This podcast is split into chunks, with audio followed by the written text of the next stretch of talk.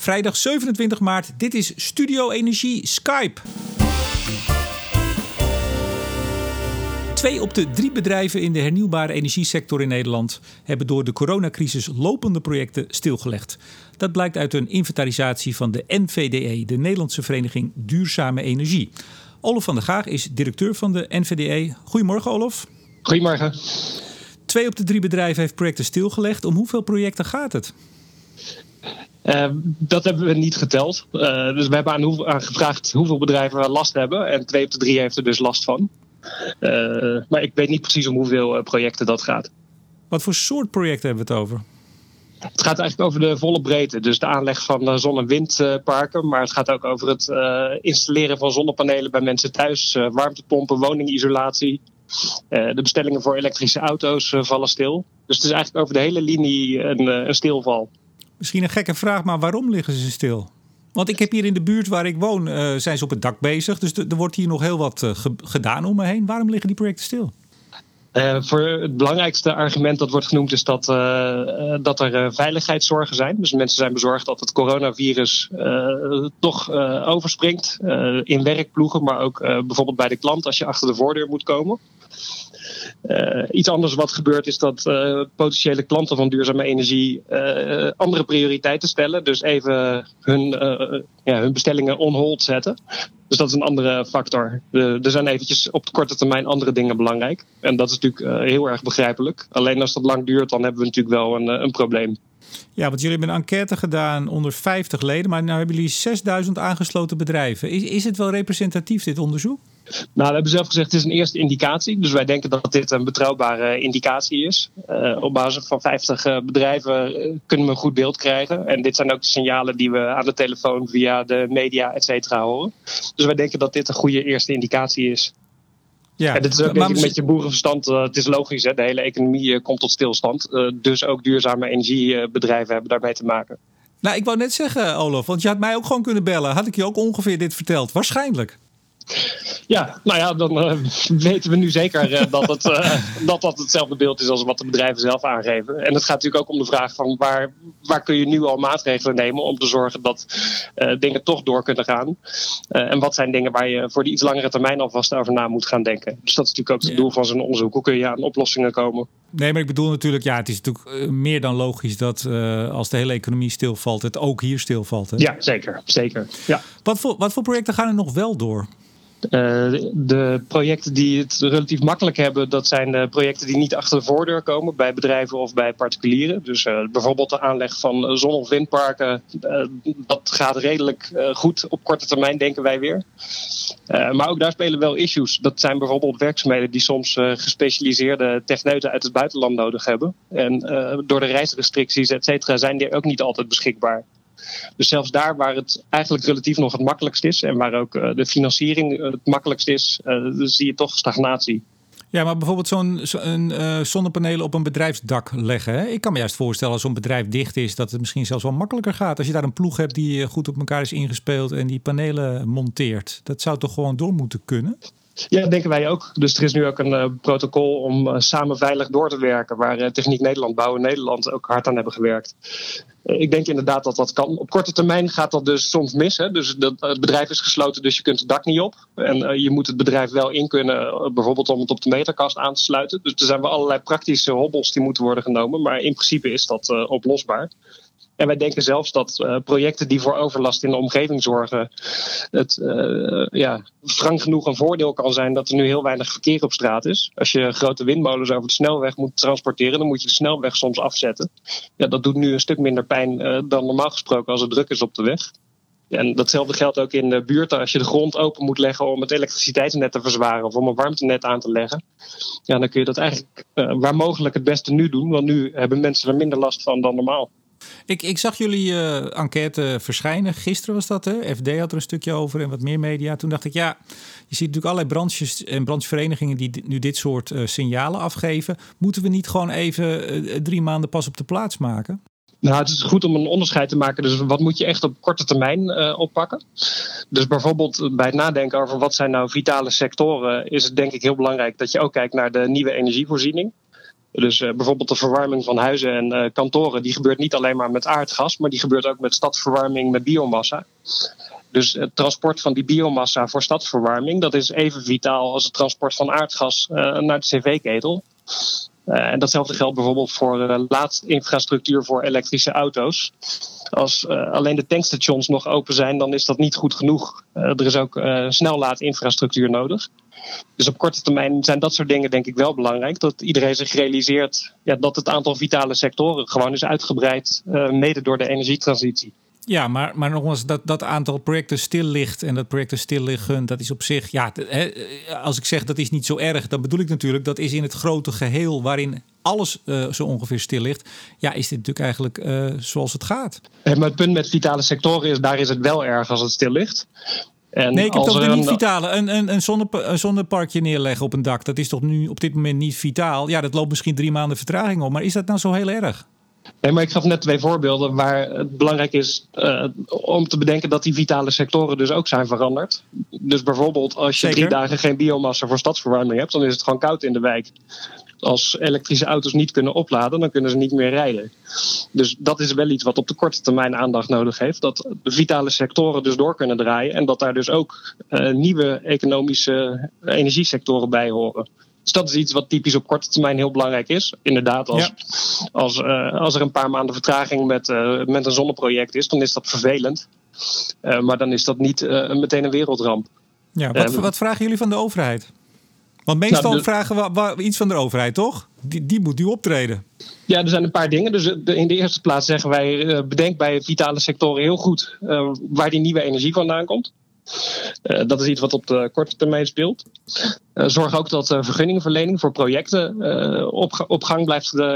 en dat projecten gewoon een vergunning kunnen krijgen. Want als dat niet gebeurt, dan vallen projecten ook per omgaande stil. Dus dat is ook iets wat echt nu nodig is. Maar is dat iets wat ze nu ook kunnen? Uh, het feit dat er ook heel veel ambtenaren thuis zitten en het allemaal niet zo soepel loopt en misschien ook wel mensen ziek uitvallen. Ja, dat kun je wel vragen natuurlijk aan de overheid van zorg dat die vergunningverlening op gang blijft. Maar is, ja, kun je dat vragen? Ja, je kunt vragen, maar kun je erop rekenen dat het lukt? Ja, wij denken dat dat uh, moet kunnen. De, de, vergunningverlening dat is typisch iets wat prima online en op afstand georganiseerd kan worden. Dus we hebben natuurlijk begrip voor dat gemeenten en provincies zich opnieuw moeten organiseren. Dat moet iedereen. Uh, dus het kan dat het wat langer duurt dan anders. Maar dat die vergunningverlening blijft lopen, dat is heel belangrijk. En gemeenten en provincies die kunnen dat ook prima aan volgens mij met, uh, met moderne techniek. Ja, maar ze, ze, leggen, ik bedoel, ze leggen het niet voor de, voor de grap stil, toch? Dat ze denken, ach, we stoppen maar met die vergunning. Ik bedoel, als het, als het, uh, als het eraan schort, dan heeft dat zwaarwegende redenen. Dus niet omdat mensen geen zin meer hebben. Klopt, nee, dus wij beschuldigen ook niemand. wij geven gewoon aan wat er leeft en waar wij oplossingen zien. En uh, daar proberen we dus ook onderscheid te maken. Dus wat heb je op korte termijn echt nodig om de boel draaiend te, te, houden? En dat is dus bijvoorbeeld dat uh, vergunningverlening uh, goed loopt. Ja, dus één, één vitale sectoren, twee vergunningverlening. Wat, wat willen jullie nog meer? Nou, wij vinden het ook cruciaal dat de vraag uh, in stand blijft. Dus dat er vraag is naar zonnepanelen, woningisolatie, warmtepompen, et cetera. Dus uh, iedereen die uh, klant is, opdrachtgever, die vragen wij om vooral door te gaan met, met zijn bestellingen. dus dat is ook een belangrijk onderwerp. Wat op de korte termijn nodig is. we hebben ook wel wat verder vooruit geprobeerd te kijken. Van stel nou dat dit langer gaat duren. Wat kun je dan nog meer doen om te zorgen dat die vraag in stand blijft? Dus dan kan het erg behulpzaam zijn als daar kredieten voor beschikbaar worden gesteld. rentevrij of met een hele lage rente. Zodat mensen hun woning kunnen verbouwen tegen zeer lage kosten. En minder zorgen over de investering hoeven te hebben. Of geld kunnen lenen voor een elektrische auto. Maar vinden jullie dat jullie daar een aparte positie moeten innemen? Of is dit iets wat een, een maatregel zou zijn voor eigenlijk de hele economie? Uh, nou, ik denk dat, dat voor de hele economie geldt dat er bijvoorbeeld uh, financiële mogelijkheden voor, uh, voor start-ups en voor innovatieve bedrijven nodig zijn. Want die hebben het nu, denk ik, economiebreed zwaarder dan anderen. Uh, wij denken wel natuurlijk dat er specifieke redenen zijn om ook uh, de verduurzaming te blijven bevorderen. Namelijk omdat we uh, ook nog een klimaatprobleem hebben dat we moeten tackelen. Dus daarvoor is die overgang naar duurzame energie cruciaal. En daar is het extra belangrijk voor om te zorgen dat die, dat die markt in stand blijft. Maar, maar ik, las jullie, dus ik las jullie sorry, ik las jullie uh, stuk en uh, ik voelde een beetje tussen de regels door dat jullie het misschien wel een beetje belangrijker vinden dat uh, duurzame energie verder gaat, omdat dat dan een oplossing voor het klimaatprobleem is? Of, of las ik dat verkeerd? Er zijn heel veel sectoren die nu belangrijk zijn. de zorgsector is op dit moment het allerbelangrijkst. Precies. de energiesector is, is ook heel belangrijk, omdat hij ervoor kan zorgen dat de economie, inclusief de zorgsector, nu kan blijven draaien. Dus die, die energievoorziening is uiteraard ook een cruciale factor. Uh, dus wij, wij vinden dit niet. Uh, uh, wij willen het uiteraard niet ten koste van wie dan ook dat duurzame energie vooruit gaat. Maar we denken wel dat er belangrijke redenen zijn om met duurzame energie vooruit te gaan. En het zou heel zonde zijn als er door de acute crisis die er nu met corona is, de langzamere crisis voor de lange termijn, namelijk de klimaatcrisis, in de verdrukking komt. Dus wij denken ook dat er in principe mogelijkheden zijn om om uh, nu juist uh, allebei aan te pakken. Maar goed, ja, het, bedoel, een paar maanden vertraging, daar hebben we het toch waarschijnlijk over. Of zijn jullie bang dat dit echt een diepgaande, uh, veel langere crisis in de energiesector zal worden, in de duurzame energiesector zal worden? Ja, er is natuurlijk niemand eh, die die glazen bol heeft. Ik ook niet. Uh, ik denk dat er een serieuze kans is dat dit echt uh, tot forse problemen voor de energietransitie gaat leiden. Dat komt op de korte termijn dus door het stilvallen van projecten en het uitvallen van de vraag. Maar de, de aardgasprijs, de olieprijs en de ETS-prijs zijn ook ingezakt. Dus dat betekent ook dat alle alternatieven voor fossiele energie het zwaarder hebben in de competitie op de markt. En dat is heel moeilijk te voorspellen hoe lang dat aanhoudt. Maar goed, dus daar hebben we die SDE, eh, die SDE-subsidie voor. Of ben je bang dat die ook niet meer toereikend zal zijn? Wat de projecten die nu lopen, bedoel ik dan? Nee, ik denk dat economisch gezien die SDE-subsidie die juist voor zorgt dat duurzame energieprojecten wat makkelijker door zullen kunnen gaan dan andere economische sectoren. Uh, dus voor die SDE-projecten is het vooral belangrijk dat die vergunningverlening, uh, participatieprocessen, al dat soort dingen op een nieuwe manier georganiseerd kunnen worden. Maar economisch gezien zijn juist die SDE-projecten eigenlijk veilige projecten, omdat de inkomsten gegarandeerd zijn. Maar heb je het dan misschien over, want jullie als sector gaan eigenlijk naar een, een subsidievrij uh, vrije opwekking van duurzame energie in 2025. Hè? Dat is de, de, de stip op de horizon. Voor zon en wind, ja. Voor, voor zon en wind. Denk je dat die stip uh, verschoven gaat moeten worden? Uh, dat hangt, ja, het zou kunnen dat daar een jaar extra bijvoorbeeld voor nodig is. dat heeft er met name mee te maken of het lukt om uh, tijdig al die projecten weer aan de praat eh, te krijgen. Maar de, de, de ontwikkeling van zon en wind die zal niet, niet veranderen. Dat wordt gewoon steeds uh, kosteneffectiever, steeds goedkoper. Uh, de grote vraag meer richting uh, 2025 is of er genoeg elektriciteitsvraag is, waardoor je ook nog een fatsoenlijke prijs voor die stroom kunt krijgen. Dus die kostendaling die zal voortzetten, technologie wordt efficiënter, projecten worden efficiënter. Uh, maar uh, de, de vraag zal steeds meer zijn: is er voldoende flexibele elektriciteitsvraag waardoor je een goede prijs voor je stroom krijgt? Ja, en ik heb nog een heel andere vraag. Jij schreef een column deze week over uh, jouw tienjarige dochter die een appeltaart wilde bakken. En nou ben ik zo benieuwd, was die lekker? ja, dat was fantastisch. Dat, ja. nee, ik heb dochters van 10 en 13, die zijn ook de hele week thuis, net als ik. En zij had inderdaad bedacht om een appeltaart voor ons te gaan bakken. Dat was een bijzonder goed idee. Ja, maar jij trok een vergelijking in je column bij Energiepodium. Uh, die trok je breder dan alleen het vermelden van uh, de taart van je dochter. Ja, precies. Jij zei van een dag later, zei ze, ja, ik, uh, welke zal ik nu gaan maken? Oftewel, ja, iedere ja, dag precies. taart crisis is iedere dag taart thuiswerken. Eh, daar trok jij een vergelijking met de energiesector, ja, of niet? Ja, ja, precies. Nee, dus dat was voor mij een illustratie hoe snel een nieuwe gewoonte kan ontstaan. Zij vroeg inderdaad, welke taart zal ik vandaag gaan bakken? Uh, en mijn parallel was dat het natuurlijk heel verleidelijk is om op korte termijn uh, jezelf of anderen te trakteren. En uh, zo kan er ook een verleiding zijn om te zeggen, laten we dat klimaatbeleid waar we bang zijn dat we er last van hebben, maar even uitstellen.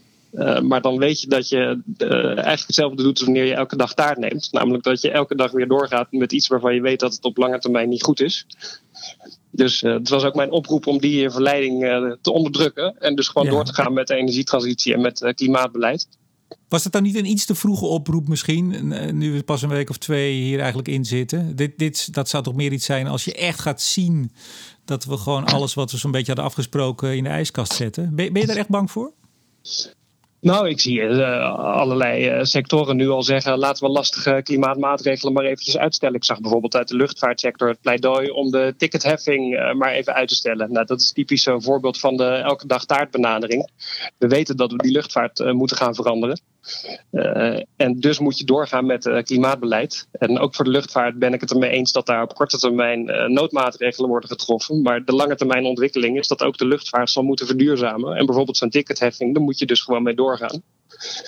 dus dat, dat zijn van die voorbeelden waar ik nu bedrijven al ja, in, in zie spelen op de crisis op een manier die volgens mij niet productief is. Uh, la elke dag taart eten. Komt er nog een taart aan weer? Mag er weer gebakken worden binnenkort? Want of is het één keer in de week? Wat, wat, wat gaat er gebeuren in Huizen van de Gaag? ja, ik vind uh, één keer per week wel een mooie norm. Dus gisteren had ze smoothies voor ons gemaakt met vers fruit. Dus mijn dochter wil later graag kok worden, dus dat, dat juich ik toe. Dus gisteren had ze iets gezonds gemaakt. Dus dat kan soms ook de oplossing zijn. wensen die mensen hebben in een gezonde richting proberen bij te buigen. Ach, zelfs thuis gaat het, het werk stopt nooit, hè, Olof? Ik hoor het al. nou ja, mijn vrouw is jeugdarts, dus uh, je Ook begrijpt dat hier uh, thuis uh, streng op wordt gelet. Olaf van der Gaag, directeur van de NVDE. Hartelijk dank voor dit gesprek. Graag gedaan, jij ook. Mijn naam is Remco de Boer. Graag tot maandag bij Studio Energie Skype.